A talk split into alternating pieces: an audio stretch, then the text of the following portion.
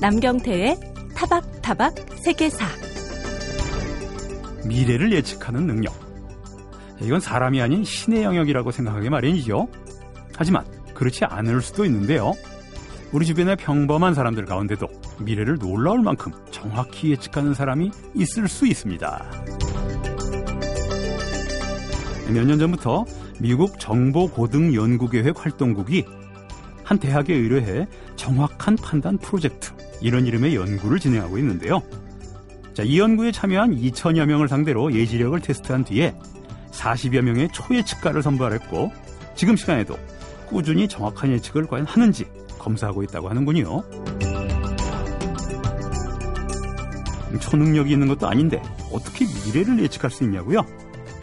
새로운 사실을 편견 없이 받아들이는 개방성, 그리고 자신의 단점을 잘 파악하는 자기인식. 이 두 가지 능력만 있다면 얼마든지 가능하다고 하는군요. 자, 미래를 예측해보고 싶으세요? 바로 어쩌면 여러분 자신에게 답이 있을지도 모릅니다. 타박타박 세계사 문 열리겠습니다. 전 진행자 남경태입니다.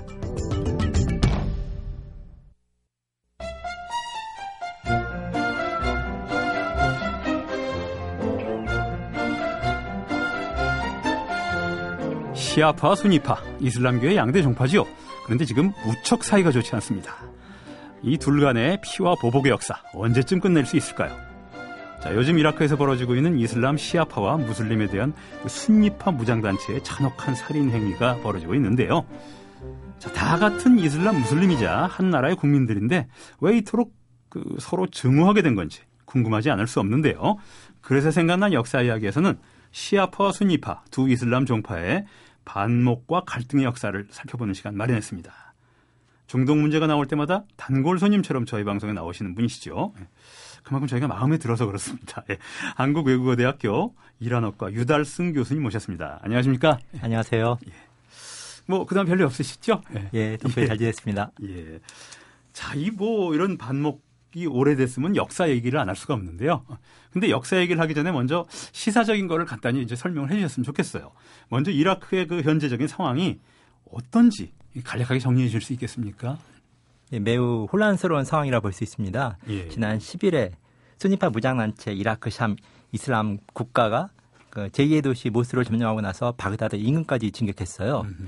제가 방금 이라크 샴 이슬람 국가라는 용어를 사용했는데요. 그렇습니다. 아마도 언론에서는 이라크 시리아 이슬람 국가 또는 이라크 레바논 시리아 국가 뭐 이렇게 음. 부르고 있습니다. 그 부분은 그 샴이라는 지역을 과연 시리아로 부를 것인지 아니면 프랑스 식민 통치 때 불렀던 레반트로 불릴 것인지에 대해서 아. 좀 혼선이 있는 것 같은데요. 물론 네. 샴 지역은 시리아 이상의 범위를 의미합니다. 음.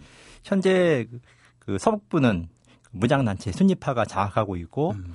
동북부는 같은 순위파 계열인데 쿠르족이 장악하고 아. 있습니다. 반면에 남부는 그 시아파가 장악하고 있는데 이번 위기가 장기화되면 아마도 세 지역으로 분할될 것이라는 전망이 아. 지배적입니다. 크게 중동 지역의 이제 종교 상황을 보면 이란이 이제 시아파가 많고요. 네. 지금 이라크가 지금 선생님 말씀해 주신 상황이고 나머지는 또 순위파가 많은 거죠. 예. 일단 크게 우리가 그런 구도를 가지고 보시면 될 것 같습니다. 자, 이라크 인구의 대다수는 어쨌든 시아파고 또 이라크 자체는요. 순위파는 원래 다수란 뜻 아니겠습니까? 근데 소수라고 해요. 예. 자, 보통 이런 경우에는 소수인 순위파가 위축이 돼서 시아파를 향해서 폭력을 행사하기 쉽지 않을 텐데요. 예. 근데 지금 그런 일이 벌어지고 있단 말이죠. 예. 그동안 순위파가 시아파에 대해 상당히 불만이 많고 억압을 받았다. 이런 얘기가 되는 건가요? 예, 그렇습니다. 그 이라크 같은 경우는 약간 좀 복잡한 상황인데요. 전체 인구 가운데 60에서 65%가 시아파이고 반면에 25%에서 30%가 스님파입니다. 수적으로 이라크가 그렇다는 얘기입니다. 예, 예. 수적으로 이라크에서는 스님파가 적음에도 불구하고 예. 16세 이후부터 이라크를 지배해왔고 2003년 미국의 침공으로 사담 후세인 정권이 무너질 때까지 예. 이러한 상황이 지배적이었습니다. 이 과정에서 항상 시아파는 억압의 대상이 되어 왔는데요. 시아파가 권력을 장악하고 나서 정확한 시기는 2011년부터 알 말리키 총리가 권력을 독점하면서 시아파 위주의 정책을 추진했습니다. 예. 이에 그러니까 순위파들이 거세게 반발하면서 이제 집단 학살이 벌어지고 있죠. 음. 자, 지금까지 뭐 시아파 순위파 아시는 분은 아시겠지만 또 모르시는 분들은 아, 많이 들어봤는데 도대체 왜 이 얘기를 계속하나. 자, 시아파와 순위파가 뭔지 알아봐야 될 때죠. 이제 그 역사를 알아보면 됩니다. 순위파, 시아파, 시아파, 순위파 역사를 살펴볼 차례인데요. 두 종파 간의 갈등의 역사를 살펴보려면 이제 어쩔 수 없이 무함마드가 이슬람교를 창시한 서기의 기원 후 7세기 무렵까지 이제 시대를 거슬러 올라가야겠죠. 그때부터 있었던 거니까요. 자, 무함마드가 어떻게 이슬람교를 창시하게 됐는지 우선 그 과정부터 아시는 분 알겠지만 또 정리를 해봐야겠죠. 6세기 후반 동로마 제국과 사산 왕조가 치열한 전쟁을 벌이게 됩니다. 예.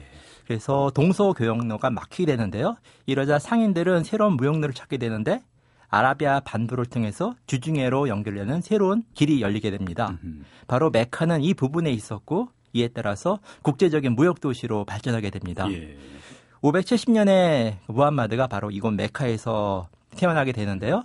그는 610년 9월 27일 밤에 히라 동굴에서 천사 가브리엘에게서부터 계시를 받았다고 하면서 예. 스스로 예언자를 자처하면서 이슬람이라는 새로운 종교를 창시하게 됐습니다. 예. 초기에는 이 세가 무척 약했는데요. 하치민을 대상으로 포교를 하면서 점차 교세가 확산되자 당시 메카의 귀족층들이 요. 탄압하게 되면서 결국 이주를 하게 됩니다. 음. 바로 622년에 메카에서 메디나로 이주하게 되는데 이를 히즈라라고 부르게 되고 이슬람의 원년이 바로 아. 이해부터 시작됩니다. 예. 10여 년 전에 그 깨달음을 얻고 히즈라를 하면서 이슬람교에 자 무함마드는 모든 종교 창시자들이 대부분 그렇지만 어렸을 때부터 고아로 자랐고 고생을 참 많이 한 인물이라고 알려져 있습니다. 그는 메카 귀족층인 쿠라이시 부족 출신으로 알려져 있는데요. 예. 하지만 어린 시절에 부모님이 돌아가시고 할아버지 밑에서 성장했다고 합니다. 음. 또한 할아버지도 일찍 돌아가셔서 그 삼촌 밑에서 결국 성장하게 되는데요. 삼촌이 매우 가난했다고 해요. 그래서 대상 활동을 하면서 그 처음부터 생계에 종사하게 되는데 25살이 되던 해에 부유한 미망인 하자라는 여성의 눈에 띄어서 예. 그 상단을 이끌게 되고 그녀와 결혼하게 됩니다. 음. 당시 하디자가 40살이었으니까요. 15살 그러네요. 연상의 여자와 결혼하게 됩니다. 상당히 의심스럽지만 어쨌든 뭐 애정이 있었겠죠. 네. 그러면서 생활이 안정되고 음. 명상과 사색을 통해서 새로운 종교를 만들게 됐죠. 예. 자, 시아파와 순니파가 생긴 건 뭐, 무함마드가 이제 죽자마자 곧 생기는데요. 이 양파가 갈등하는 배경에는 이슬람 공동체인 움마를 건설하는 것과 관련이 있다고 해요. 자, 이슬람 분파주의와 움마 어떤 관련이 있습니까? 이슬람이라는 종교는 다른 종교와 달리 예언자가 이슬람 공동체인 움마를 건설하고 직접 통치한 경험의 역사를 가지고 있습니다. 음. 시아파건 순니파건 모두 다 예언자 무함마드가 수립한 움마를 그들의 이슬람 국가의 모델로 삼고 있습니다. 예. 하지만 예언자 사후 이슬람 국가의 정통성이 개인으로 갈 것인가 또 국가로 갈 것인가에 대해서 약간 차이가 있는데요. 어, 시아파는 개인으로 갔다고 보고 반면에 순니파는 집단으로 갔다고 보고 있습니다. 예. 이는 그들의 교리에도 커다란 영향을 미쳤는데요. 일반적으로 이슬람은 육신 오행의 종교라고 불러요. 여섯 가지 믿음과 다섯 가지의 실천. 예. 일반적으로 다섯 가지 실천이 신앙 고백, 예배, 단식, 종교세, 순례인데 반면에 시아파는 여기에 하나가 더 추가가 됩니다. 예. 일반적으로 성전을 의미하는 지하드가 이제 포함되는데요. 어, 훨씬 적극적인 느낌입니다. 그렇죠. 이슬람의 역사는 단적으로 순니파의 역사를 볼 수가 있는데 음. 소수파인 시아파가 정의를 주장하면서 지하드를 일종의 의무사항으로 규정했다는 걸볼수 있겠죠. 예.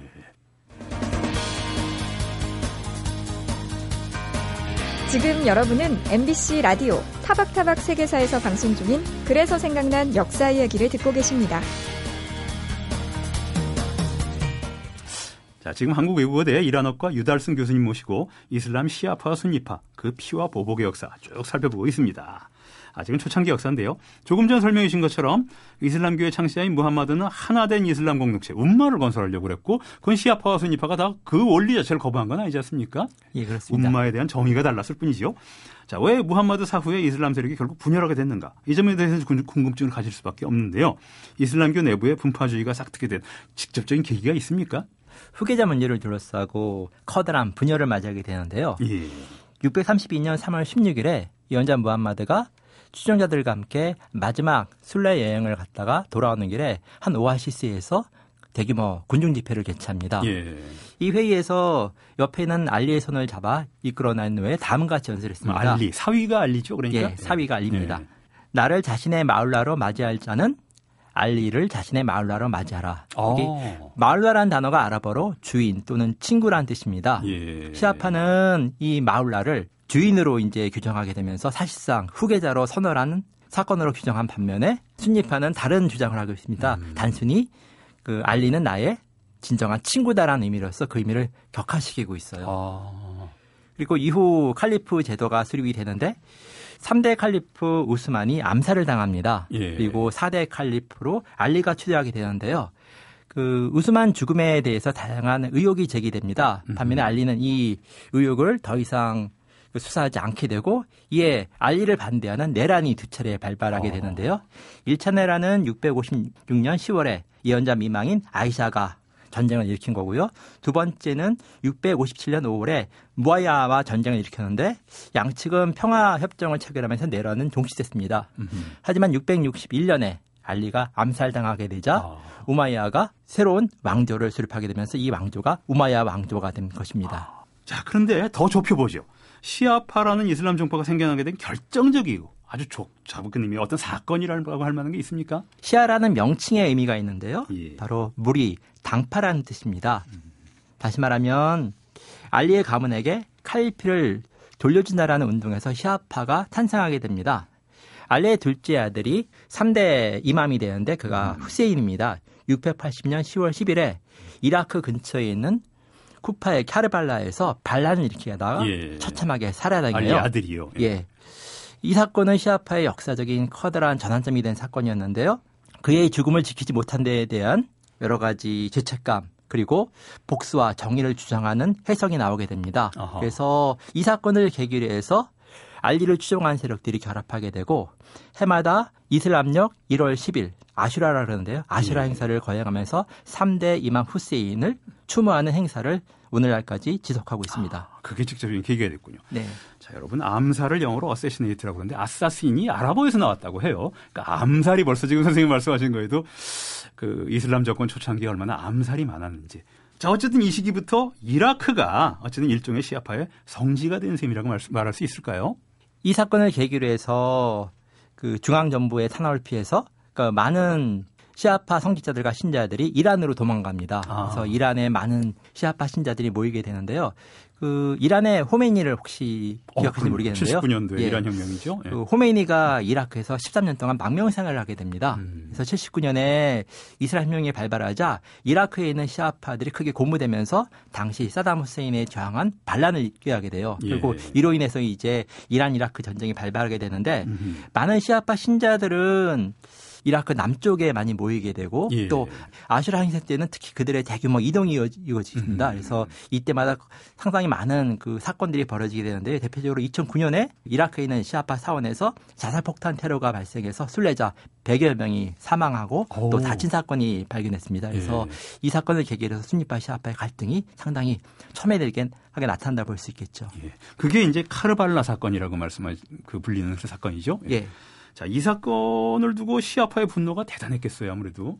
그렇죠. 오늘날에도 시아파에서는 독재자와 폭군을 야지드라고 부르고 있는데요. 예. 야지드는 바로 3대 이맘 후세인을 죽인 우마야 왕조의 칼리프였습니다. 1500년 전의 사건을 아직도. 예. 네, 상당히 그- 그들에게는 중요한 사건이라고 볼수 있는데요. 우마야 왕조는 수도를 메카에서 시리아의 다마스커스로 옮기면서 아랍인 우대 정책을 추진하게 됩니다. 예. 예를 들면 그 자카스라는 종교세가 11조인데요.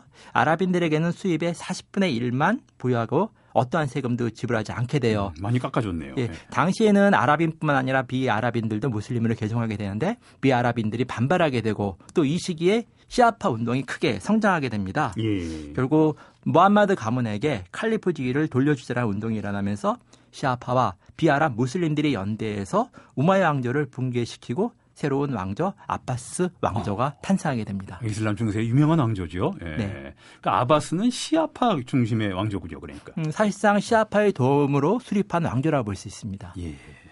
제가 아까도 말씀드렸습니다만 이란은 시아파가 많다고 그러고요.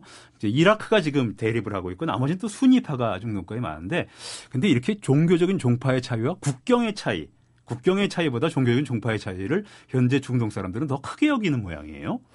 오늘날 중동의 국경선이라는 부분이 양대 세계 대전을 통해서 만들어진 다양한 부분이 사실 약간 인위적인 거죠. 그렇죠. 국경선이 직선으로 된다는 것이 사실상 불가능한 사실인데요. 예. 이런 부분 속에서 다양한 문제가 조금 결합되어 있다고 볼 수 있습니다.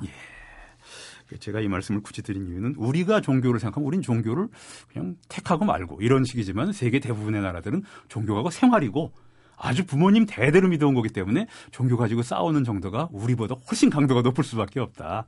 국경보다도 깨달은 큰 의미를 가질 정도도요. 예, 그렇게 말씀을 드린 겁니다.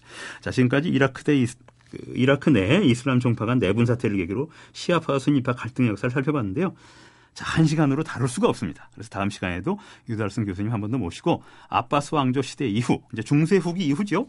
이슬람 종파 갈등에 대한 얘기 나눠보도록 하겠습니다. 예, 교수님 감사합니다. 네, 감사합니다.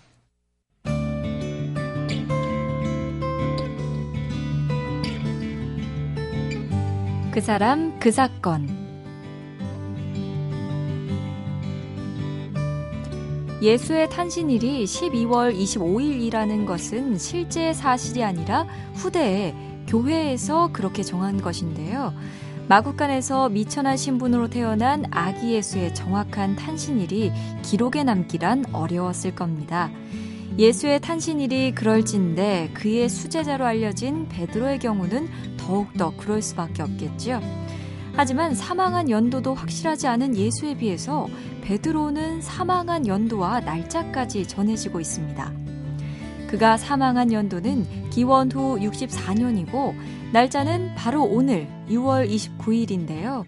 그의 사망 날짜도 정확한 게 아니라 예수의 탄신일처럼 후대에 교회에서 정한 것일 뿐입니다. 이렇게 고대 연도와 날짜 기록이 정확하지 않다는 것은 충분히 이해할 수 있는 일이죠. 하지만 그냥 역사적 위인들이 그랬다면 몰라도 그들은 종교적 성인들이었기에 사실의 왜곡이 예기치 않은 숱한 사건들을 낳기도 합니다. 우선 베드로는 초대 교황이라고 알려져 있는데요.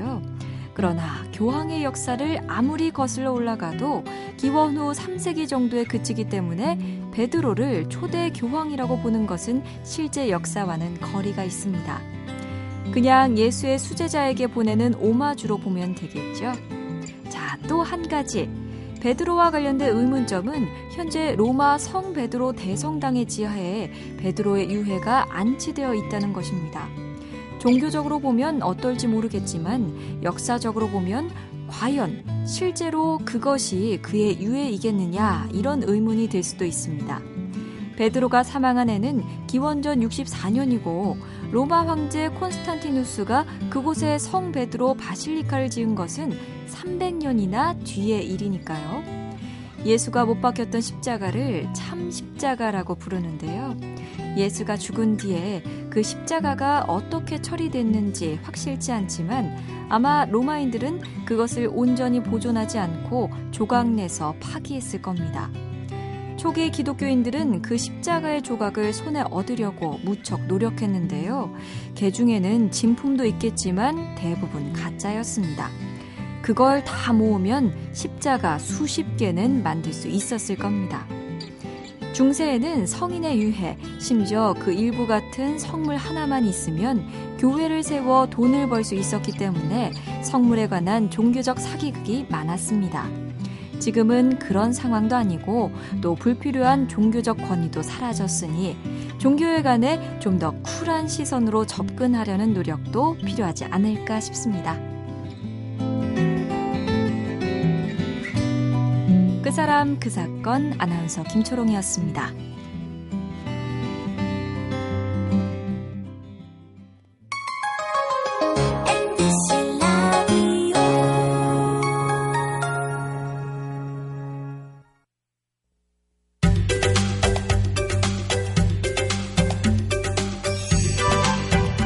인간이 식재료로 이용할 수 있는 가장 큰 동물.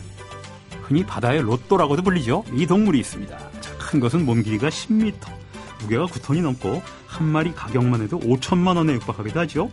국제적인 멸종 위기종으로 지정돼 있어서 포획이 금지돼 있기도 합니다. 자, 오늘 주영아의 맛있는 역사 주제는 지구에서 가장 큰 포유류, 바다의 포유, 포유류죠. 고래입니다.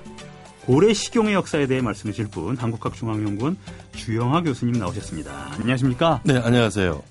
고래고기 이야기를 하겠다고 생각하시겠죠. 예. 자주 보셨나요? 아니요, 저는 뭐 어, 먹어본 적이 없습니다. 어. 보기만 했습니다. 다큐멘터리 프로그램에서. 네, 그렇죠. 네, 보통 이제 뭐 지금은 먹으면 안 되는 것으로도 인식되어져 있는데 어, 왜냐하면 잡, 잡지를 못하니까요. 어. 어릴 때그 에이허브 선장의 그 백경 보고 나서 고래가 너무 불쌍해져서요.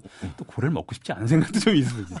고래 네. 잡는 과정이 너무 처참해서. 그렇죠. 근데 이제 고래로 유명한 지방은 울산이죠. 예, 어, 그렇죠. 울산에 예. 방어진이라는 포구가 있고 그 포구가 한때는 이제 뭐 60년대 70년대 일제 시대도 그랬고요. 예. 굉장히 이제 포경업으로 어, 성황을 이루었던 곳이죠. 그런데 아주 묘하게도 그 울산의 북쪽에 있는 그 지금 울산 광역시에 포함되어 있지만 예. 울주 대곡리 방구대 안각화라고 하는 게 반구대? 암각화는 그렇죠. 어, 예. 방구대 안각화에 이제 여러 이제 그 청동기 시대 약 예. 3,000년 전쯤이라고 여겨지는데 거기에 고래가 있습니까? 예, 여러 동물들이 나오는데 거기에 동물들 중에 절반이 고래예요. 아, 고래가 있는 정도가 아니라 절반이 고래라고요. 네, 예. 고래고 심지어 이제 사람들이 배를 타고 음. 고래를 잡아서 끌고 오는 모습도 있고요. 옛날 그 작은 배로 어떻게 잡았을까요? 그렇습니다. 뭐 그 고래잡이 하는 분들이 무고라고 하는데 작살로 잡아가지고 고래를 고래가 끌고 지칠 때까지 계속 가는 거 아닙니까? 끌고 가서 다시 끌고 폭으로 네. 들어와야 되잖아요.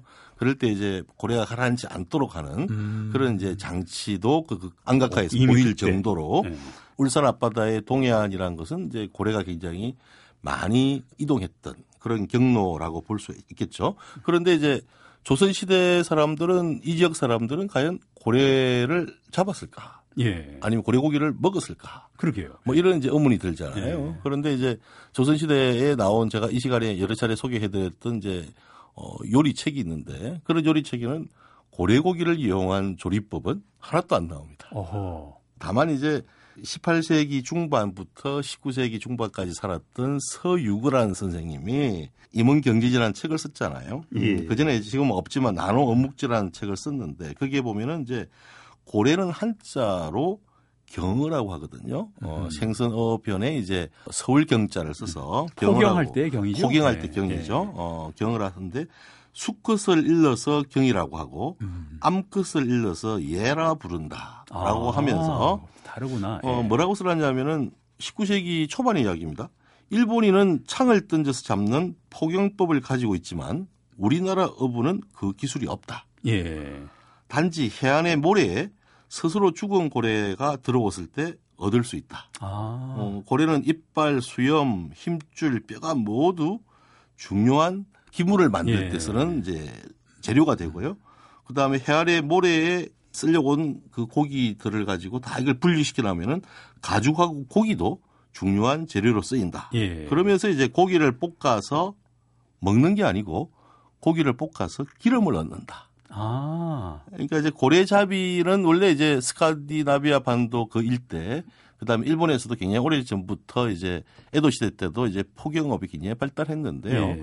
고래를 잡는 가장 첫 번째 목적 중에 하나는 기름 때문에 예. 잡습니다. 가죽에서 기름을 넣는 정도가 아니라 물론 가죽에서도 얻겠지만 살에서도 얻을 정도고. 예, 그렇죠. 예. 그러니까 경유라고 지방에서. 예. 경유라고 부르는데 보통 그 품질 정도가 석유에 비해서 굉장히 좋아서 어허. 등잔불 용으로는 음. 최고의 재료가 경유였다는 거죠. 예. 어, 그런데 이제 그 시기에서 서유구 선생보다 조금 뒤에 살았던 이규경이라는 분이 음.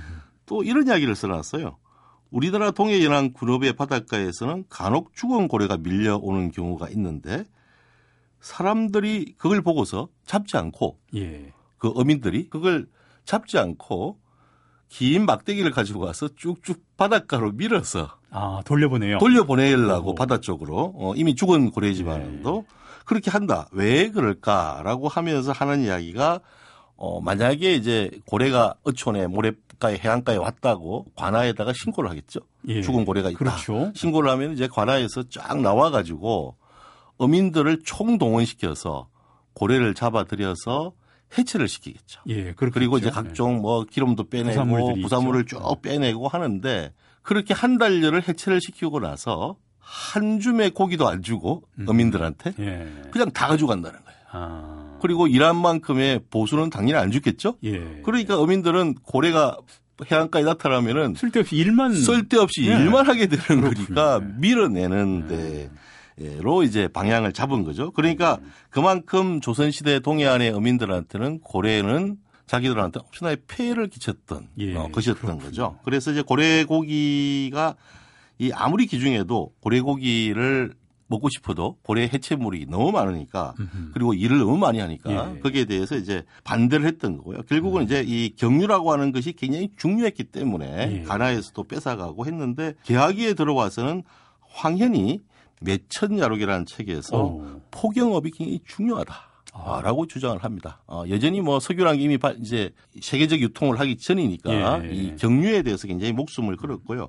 결국 일제 식민지 통치를 하게 되면서 이제 울산 방어진이 일본인 어부들에 의해서 완전히 장악이 되면서 예. 이제 일본인 어부들에 의한 포경업이 자리를 잡게 된 거죠. 아, 고래가 그렇게 쓸데없는 것이었, 뭐 사실 쓸데없는 게 아니지만 예? 굉장히 중요한 거였는데 불구하고 어, 어민들한테는 음. 불편했던 거죠. 어. 20세기 초까지도 황현이 그렇게 주장할 정도로 고래가 산업적 가치가 인정을 받은 건. 사실이고요. 예, 그런데 이제 이 고래가 아까도 말씀드린 여러 가지 용도가 있다고 그랬잖아요. 예, 예. 그런데 1938년 8월 7일자 동아일보 기사에 보면은 이런 내용이 나와요. 여러 가지 대용품 중에 고래가 제일 위를 차지한다. 고기로 실을 만들고 어, 가죽으로 양복감을 만들게 되었다. 오. 라고 이야기를 합니다. 그러니까 이제 고래 용도가 고래를 잡아서 나온 예. 각종 부산물의 용도가 온갖 것을 다 만드는데 소가죽 대신에 옷을 만드는 섬유보다 더 좋은 그랬군요. 옷을 만들기도 예. 하고 뼈는 여러 가지 물건도 만들고 특히 고래 가죽으로 만든 양복감은 굉장히 부드러워 가지고요. 굉장히 좋은 옷감으로도 쓰였다는 거죠. 그래서 이제 이 식민지 시기에 이제 그런 부산물을 다 빼내고 남은 살코기. 예. 그게 이제 일종의 식용을 하는 그때부터요. 어, 고기가 예. 된 거죠. 그러니까 이제 여러분들이 아셔야 될 것은 고래를 잡는 것은 고래고기를 먹기 위해서가 아니고 음. 고래에서 나오는 여러 가지 용도의 물품들을 구하기 위한 재료로서 고래를 하고서 제일 마지막에 고래 고기를 먹었다. 아, 라고 이제 이해를 하시면 되고요. 그 중에서 가장 이제 많이 먹었던 것이 뭐였냐면은 육회. 아, 그렇죠. 예, 육회가 예. 유명하죠. 뭐 쇠고기 육회도 있듯이요. 예, 육회로 예. 생으로 먹는 거. 그 다음에 수육. 음. 그 다음에 가슴살도 아주 좋았고요. 예. 그런데 이제 일반 사람들은 일본인들한테 고래고기 먹는 법을 배워 놓으니까 그것을 우네라고 이야기를 합니다. 가슴살 이야기하지 않고 예. 일본식으로. 그 다음에 등 지느러미나 하고 꼬리 쪽이 굉장히 부드러울 거 아니에요. 그죠? 예. 그걸 소금에 절여서 먹는 음식이 있었는데 그것도 오백이라고 하는 어. 일본식 말투로 예, 이제 오백이. 씁니다. 예, 그래서 78년도에 나온 신문 기사에 보면은 고래고기는 원래 12가지의 맛을 가지고 있다. 음흠. 그 중에서 최고의 맛은 배꼽 부분의 육회이다. 예. 라고 이야기를 했는데요. 뭐 킬로그램당 1200원을 호가한다고 했으니까 거의 소고기 값보다 더 어. 비싼 음, 그런 걸로 취했는데 실제로 부산에 있는 어시장부터 시작해서 울산 그다음에 마산 뭐 이런 이제 어시장 지역에서는 고래고기가 1960년 70년대도 판매를 했거든요. 예. 그런데 이제 오래 보관하기 위해서는 소금에 절여서 음흠. 어, 두는 법이었고요. 그 다음에 울산 방어진 지역 분들은 안동이나 이쪽 지역 분들은 아주 작은 상어를 제사상에 올리거든요. 예. 이쪽 울산 방어진 이쪽 분들은 이제 고래를 가지고 그렇게 돈백이라고 하는 걸 만들어서 예. 음. 어, 제사상에 올리기도 할 정도로 굉장히 중요했는데요. 그렇군. 1965년도에 어, 한일 수교가 되고 나서 이제 고래고기에 대한 수출이 가능하게 된 거죠. 아. 그죠? 어, 그래 수출을 하게 되는데 수출 대상은 일본이니까요. 당연히 일본이겠죠. 일본에서는 이제 고래고기의 그 양이 잡히는 양이 엄청나니까 예. 심지어 한국에서 수입한 고래고기는 사람이 먹지 않고 음. 고양이 먹이로 사료를 씁니까? 사료로서 예. 수입을 했을 정도로 한 달 평균 한 20마리 정도의 고래가 예. 구룡포나 방어진의 읍한장에서 거래가 되고 예. 그 당시에 부산물로 나온 고래고기가 아까 말씀드렸던 육회라든지 이런 걸로 쫙 팔려 나갔으니까요. 예. 그런 면에서 보면은 고래고기를 아주 많이 먹게 된 구룡포나 이 그쪽 지역 분들이 많이 먹게 된 시기는 1950년대, 60년, 70년대라고 그렇게 봐야 됩니다.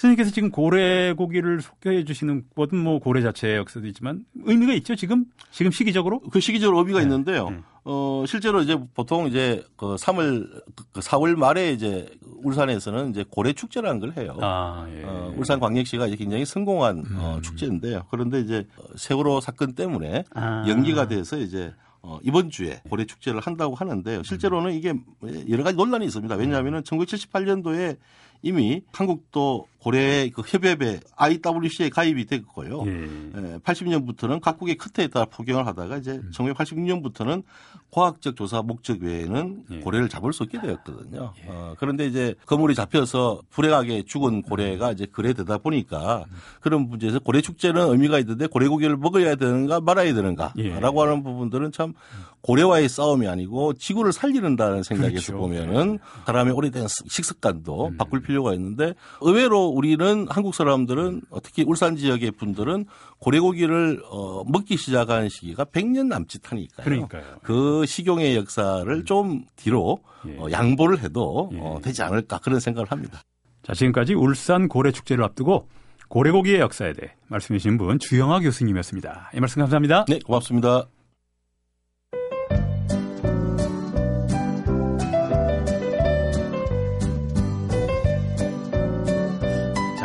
음악이 머문 시간에서는 록음악의 역사를 끝나고 끝내고 잠시 쉬어가는 의미에서 지난 4주 동안 한국 대중음악의 흐름을 한번 짚어봤죠. 참 우리가 여러 가지를 합니다. 예. 오늘부터는 다시 음악의 역사로 돌아가서 자, 굉장히 큰 음악의 장르죠. 재즈의 역사를 살펴볼까 합니다. 과연 재즈는 어떤 음악일까? 이 질문에 가장 쉽고 정확한 답을 해주실 분이시죠. 실제로 재즈 전문가시고요.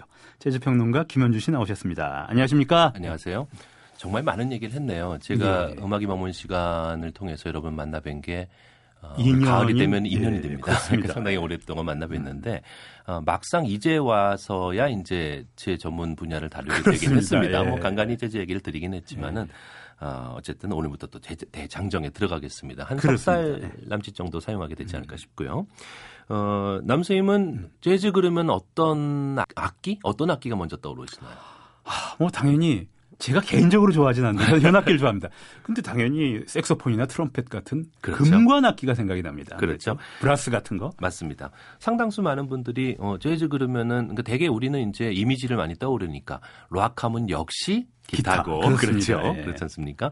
지금의 아이돌 음악 하면은 아 왠지 음악보다는 춤이 먼저 떠오르는. 그렇습니다. 어쨌든 뭐 말하자면 근데 어떤- 록 음악 예. 같은 경우는 사실 익숙하지 않은 분들도 어떤 음악인지 대충 아는데 재즈 음악은 악기는 제가 말해서도 네. 무슨 음악인지 사실 잘 모르겠어요. 예, 이제부터 차차 풀어주시겠죠? 그렇죠. 우리 사회적인 저변이 좀 약해서 그런 건 있는데 맞습니다. 그러니까 재즈를 대변하거나 상징한다고 얘기할 수 있는 악기는 아무래도 관악기 계열이죠. 얘기하신 것처럼 뭐 트럼펫, 트롬본 같은 뭐 그런 브라스 쪽이나 아니면 뭐 색소폰 뭐 이런 쪽들. 그런데 사실 그것이 왜 그렇게 됐을까라고 얘기를 던져보면은 어. 어, 재즈의 역사를 얘기하면서 제일 먼저 던지고 싶은 우리와 함께하고 싶은 질문이 그거였는데 사실 그건 역사적인 배경이 아주 명료하게 있어요. 어허. 그러니까 어, 언뜻 생각하기에는 아, 왠지 이렇게 예전에 그 차인표 씨가 그 드라마에 나와서 아, 색소폰 불고 네. 그러면서 이제 그게 어, 90년대 아마 초중반이었던 것 같은데 그렇습니다. 그러면서 잠깐 재즈 열풍이 있었죠. 어, 그래서 뭐 재즈 그러면 이렇게 멋지게 뭐 이렇게 뭐 댄디한 친구가 나와서 색소폰 부르고 뭐 이런 것 같은 느낌이 예. 있는데 어, 그런 걸 떠나서도 실제로 관악기들이 재즈에서 아주 중추적인 역할을 해왔고 그런데 그런 것들이 단지 어떤 인상주의적인 느낌이나 혹은 감성적인 부분에 좌우된 게 아니었다는 거죠. 아, 실체가 있군요. 그렇습니다.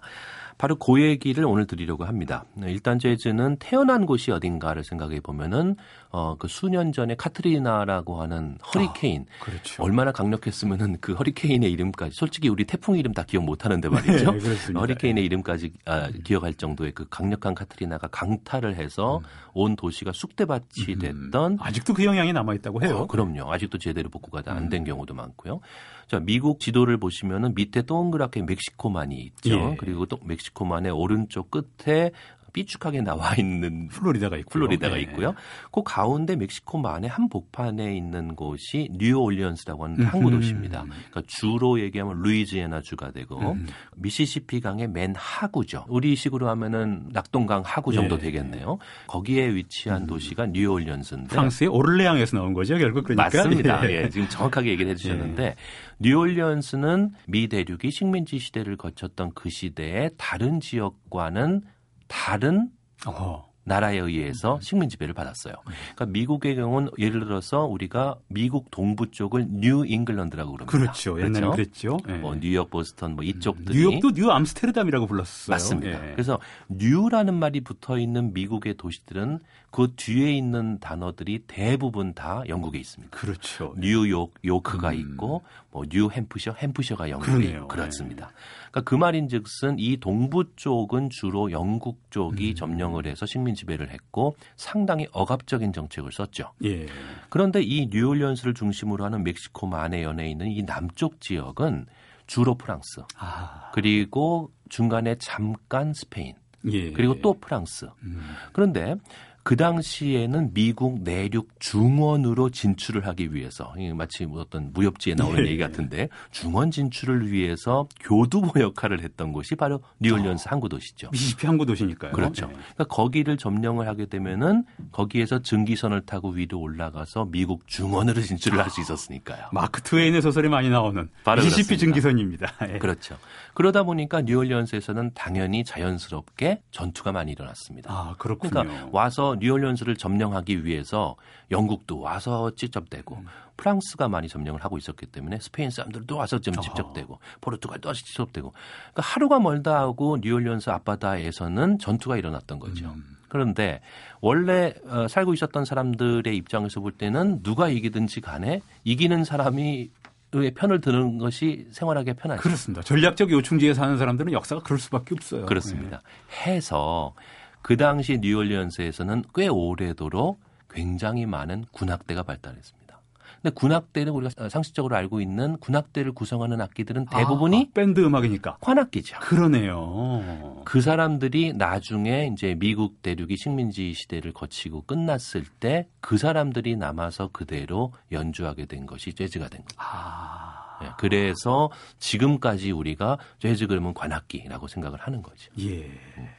곡을 하나 들어보겠습니다. 키드 오리라고 하는 트럼본 연주자의 곡인데 이 녹음은 1944년 녹음입니다. 예. 너무 옛날 녹음은 어, 방송에서 전해드릴 때 좀 소리가 별로 안 좋아서 예, South라는 남쪽이라는 곡인데 이 곡 정도가 우리가 처음으로 인정하는 예, 지금 나오고 있네요. 예. 처음으로 인정하는 어, 초창기 뉴올리언스 재즈 형태를 그대로 간직한 아. 정도의 녹음입니다. 조금 한번 들어보시죠.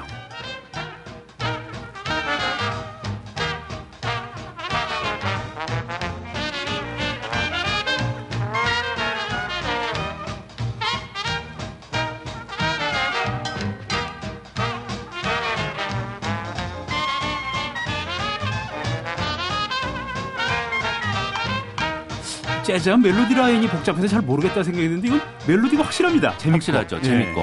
그만큼 대중적인 음악이었고 뉴올리언스에서 그 당시 초창기에 연주됐던 재즈 곡들은 추상성이 강한 음악이라기보다는 아주 생활에 밀접한 음악이었고 그러니까 지금도 많이 그런데요. 뉴올리언스에서는 그 전통이 결혼식을 하게 되면은 맨 앞에서 이런 음악을 연주하는 재즈 밴드가 앞에서 연주를 합니다.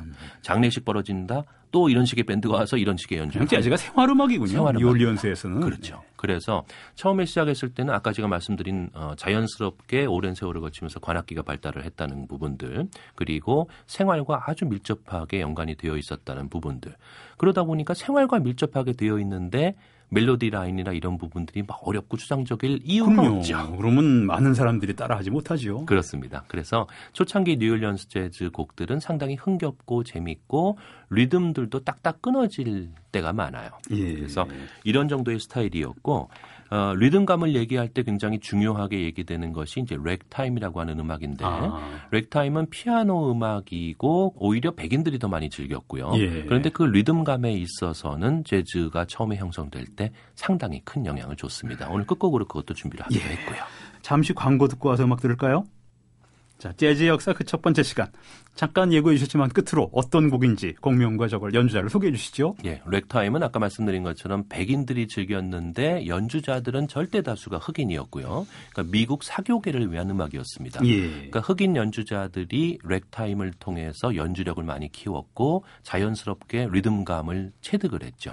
1910년대 전성기였고 어, 오늘 들려드릴 곡은 스콧 조플린이라고 하는 피아니스트가 작곡한 곡입니다. Maple Leaf Rag이라는 곡인데 예. 이곡 들어보시면 아마 다 아실 거예요. 영화 스팅의 주제가로도 사용이 어, 됐습니다. 70년대 초반 영화죠. 그렇습니다.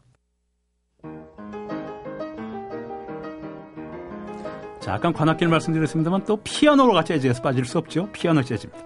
스콧 조플린의 Maple Leaf Rag. 지금까지 음악이 머문 시간에 재즈 평론가 김현주 씨였고요. 저희는 이 노래 들려드리면서 오늘, 방, 오늘 방송 마치도록 하겠습니다. 예, 김현주 씨 감사합니다. 감사합니다. 지금까지 타박타박 세계사 진행의 남경태, 연출의 고성호, 구성의 김성환, 아나운서 김초롱, 엔지니어 권석원이었고요. 아, 저는 다음 주 일요일 오전 7시 10분에 다시 찾아뵙겠습니다.